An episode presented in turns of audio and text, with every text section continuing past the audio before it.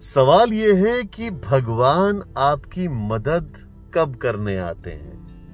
कभी सोचा है आपने ये बात? नमस्कार, कैसे हैं आप सभी लोग? कॉफ़ी चैट विद निशांत में आपका स्वागत है। इस पॉडकास्ट को आप सुन सकते हैं एंकर ऐप पर स्पॉटिफाई पर गूगल पॉडकास्ट पर एप्पल पॉडकास्ट पर और एमेजॉन एलेक्सा पर। बस आपको कहना है कॉफ़ी चैट विद निशांत।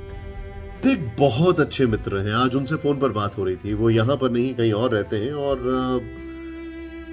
विदेश में है बेसिकली तो मैंने उनसे बोला कि बताइए, क्या हाल है, क्या चल रहा है? बोलते हैं, बड़ा परेशान हूँ यार, एक काम में लगा हुआ हूँ और वो न जाने काम क्यों नहीं हो पा रहा है? तो मैंने कहा, मित्र, दिक्कत क्या आ रही है? बोले, सब जुगाड़ ट्राई कर लिए, सब चीज़ें ट्राई कर ली, हो नहीं पा रहा यार। तो मैंने कहा, ऐसा क्या है भाई? बोलता, काम लीगल है, सब सही है, लेकिन नहीं हो पा रहा है। मैंने कहा, ईश्वर को याद किया आपने? भगवान से मांगा आपने? बोले, अरे ये भी कोई पूछने वाली बात है? मैं भगवान का इतना बड़ा भक्त हूँ। भगवान अपने आप कर देंगे। मैंने कहा, ओके। जब हमारी उनसे ये बातचीत चल रही थी तो मैंने उनसे कहा कि, देखिए भाई साहब, इसमें दो चीज़ें हैं सीखने योग्य। तो बोलते हैं मतलब? मैंने कहा, थोड़ी सी बहुत पुरानी सी कथा सुनाऊँगा, मैंने कहीं पढ़ी थी। जब युधिष्ठिर जी चौसर खेल रहे थे, तब भगवान कृष्ण ने उनकी मदद क्यों नहीं की? सोचने वाली बात है। और द्रौपदी जी ने जब उनको याद किया, तब उन्होंने मदद की। ऐसा क्यों?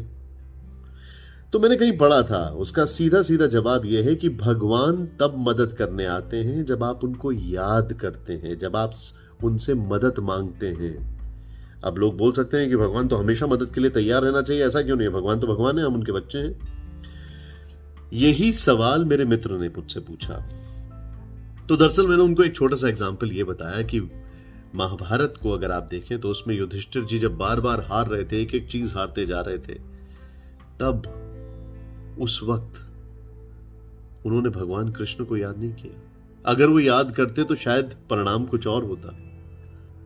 लेकिन द्रौपदी जी, जब उन्होंने भगवान कृष्ण को याद किया चीरहरण के समय तो उस वक्त भगवान कृष्ण वहाँ पर उनकी मदद करने लिए सीधे आ गए।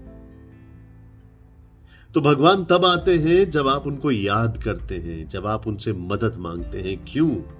क्योंकि ये लॉ ऑफ़ नेचर है। ईश्वर ने आपको बुद्धि दी है, विवेक दिया है। उस बुद्धि और विवेक से आप कर्म करिए। God will never interfere in your karma his divine intervention will only happen when you seek his help and guidance भगवान आपके कर्म के बीच में कभी दखल नहीं देंगे, क्योंकि वो कर्म के बीच में दखल देने के लिए उन्होंने आपको बुद्धि, विवेक, चेतना दी है।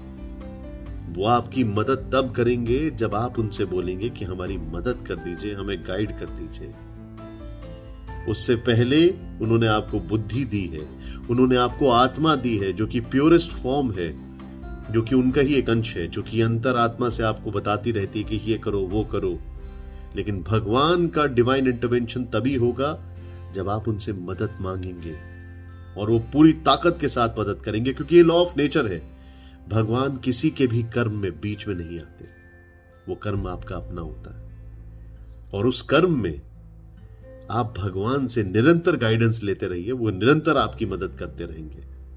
लेकिन अगर आप उनसे गाइडेंस नहीं लेंगे तो वो कैसे आपकी मदद करेंगे? सोचने वाली बात क्योंकि हम थक हार कर उनकी मदद मांगते हैं हमेशा। और बड़ी बात यह है कि हम we are so caught up we are so caught up in the work and the karma that at most of the times we forget to think and seek guidance of God सोचिएगा इस बारे में।